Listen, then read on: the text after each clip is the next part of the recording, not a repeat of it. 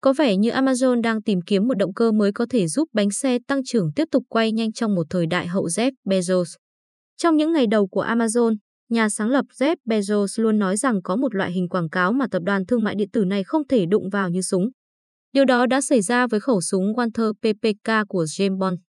Khi các nhà sản xuất phim Skyfall, một bộ phim về điệp viên 007 ra mắt vào năm 2012, muốn chạy một mẫu quảng cáo trên website của Amazon, hãng thương mại điện tử này trả lời rằng điều đó là không thể vì vi phạm chính sách về quảng cáo vũ khí của công ty.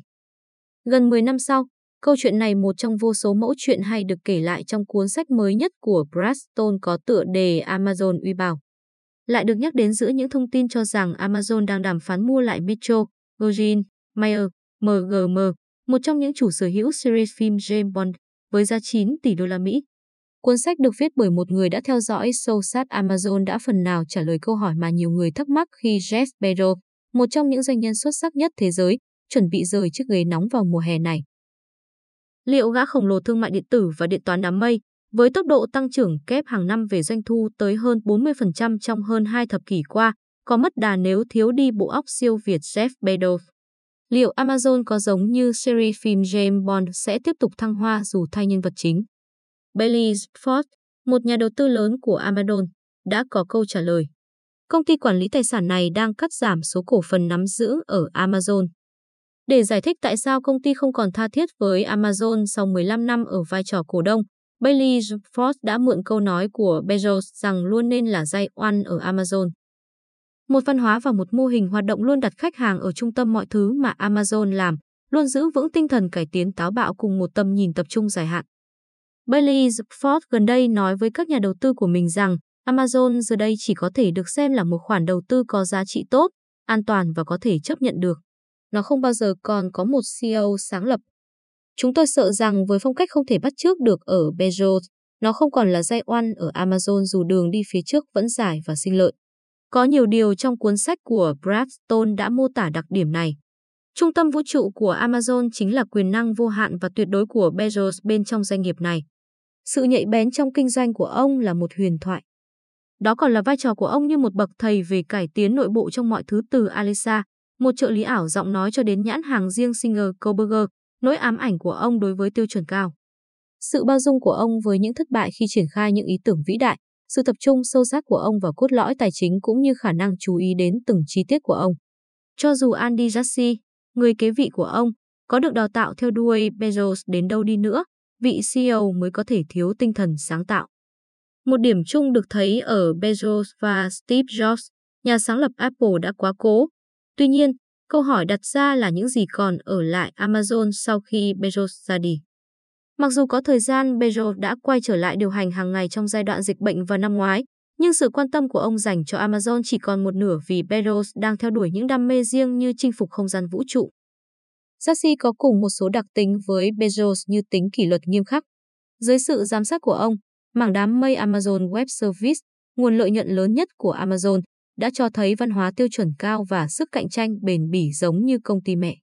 Kể từ khi gia nhập Amazon vào năm 1997, Jassy đã thấm nhuần những giá trị ở Amazon như tính cần kiệm. Jassy có thể nhún nhường hơn Bezos khi đối mặt với các vấn đề của công ty, một nền tảng thương mại điện tử bị các nhà kinh doanh cáo buộc rằng cạnh tranh không công bằng. Với vô số trò lừa đảo trên nền tảng, những nhân viên kho bãi đòi hỏi mức lương cao hơn và điều kiện làm việc tốt hơn, sự xăm soi của cơ quan chức trách ở Mỹ và châu Âu.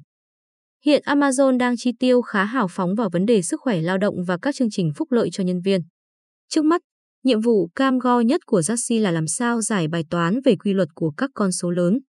Với doanh thu lên tới 386 tỷ đô la Mỹ vào năm ngoái và vốn hóa thị trường lên tới 1.600 tỷ đô la Mỹ, Jassy sẽ không dễ dàng giữ cho bánh xe khổng lồ này lan nhanh, đặc biệt khi các lực đẩy tiềm năng như thị trường Ấn Độ đang đi xuống.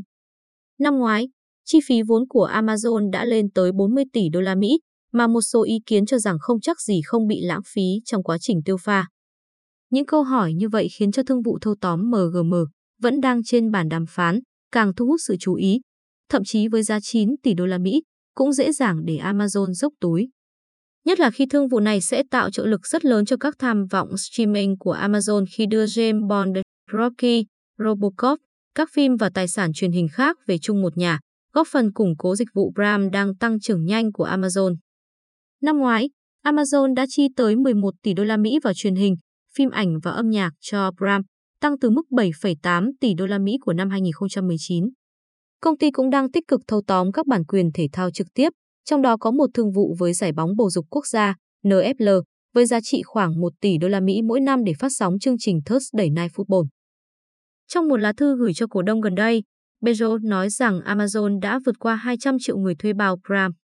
Cùng lúc đó, giữa tháng 5 năm 2021, Amazon tuyên bố sự trở lại của Jeff Blackburn, cựu nhà điều hành đã từng giúp xây dựng dịch vụ streaming Prime. Ông sẽ trở về đảm nhận vị trí phó chủ tịch cấp cao của bộ phận giải trí và truyền thông toàn cầu, giám sát Amazon Studios, Audible, Tuyết và các mảng liên quan khác. Động thái này được xem là củng cố tham vọng của Amazon ở Hollywood. Điều này có thể được hiểu rằng Amazon hậu Jeff Bezos sẽ được ghi dấu bởi một cuộc thập tự chinh nhằm tìm kiếm động cơ mới mang lại tăng trưởng nhanh cho tập đoàn, giúp củng cố và liên kết chặt chẽ các mảng giải trí, quảng cáo và mua sắm với nhau. Một số ý kiến cho rằng rất có thể đây là một dấu hiệu cho một thời đại mới cạnh tranh giữa các gã khổng lồ công nghệ của Mỹ. Như một nhà quan sát chỉ ra, Amazon đang tìm cách phá bĩnh thị trường giải trí dành cho số đông trước khi Facebook và Google phá bĩnh ngành mua sắm.